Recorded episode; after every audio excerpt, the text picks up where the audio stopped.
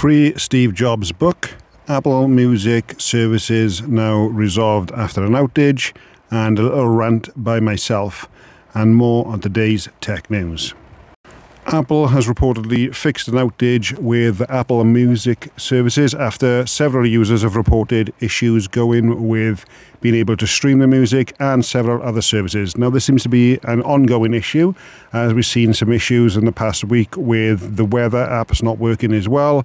And there are rumours that Apple's going to be dropping iCloud support for some older devices, so this may be related. If they're upgrading it, we don't know. Apple obviously hasn't said anything, so it'll be a wait and see what happens there.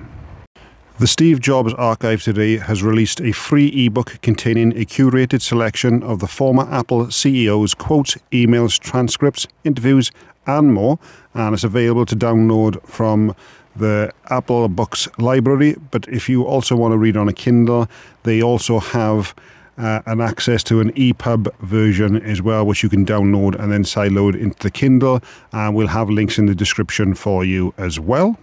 Now, on a bit of a personal rant really, I have Apple devices, I also have Samsung and Google devices as well, and one of the things that really bugs me is coming to update the software on the iPhones and iPads.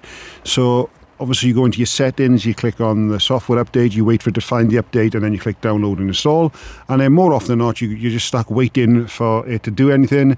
It doesn't tell you that it's downloading for a while, and then eventually it will give you a little progress bar once it's updating, and then you can choose if you want to install it straight away or schedule it. And it is really frustrating in that time when you're waiting for it to actually do anything, apart from the little spinning cogwheel that they've got going on there to tell you that it's trying to find the update, even though it's telling you that there is one available.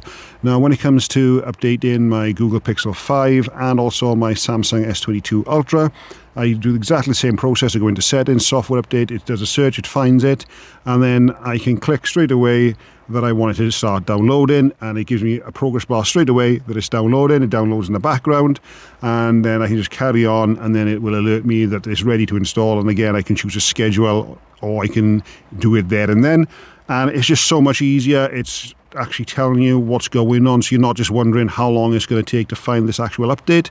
And I just wish Apple would just make the whole updating process a lot easier, because at the moment, the way it is just an absolute nightmare. Following recent leaks over the last couple of weeks, Vivo has officially confirmed a launch of its new foldables. The X Flip and the X-Fold 2 will debut as part of the Vivo Pad 2 event as well, which will be coming on April 20th, and this was posted to Weibo earlier today.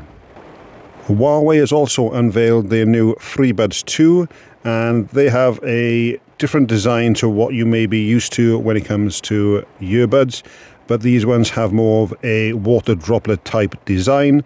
And starting April 17th, the FreeBuds from Huawei will be available in the UK at €159 through the Huawei store and select retailers. And that's it for today, guys. I'm sorry about the weather audio in the background. I'm currently recording this when I'm out and about, and it is absolutely hammering down with rain, so I'm trying to get a show out to you guys anyway, but I hope you've enjoyed this short episode.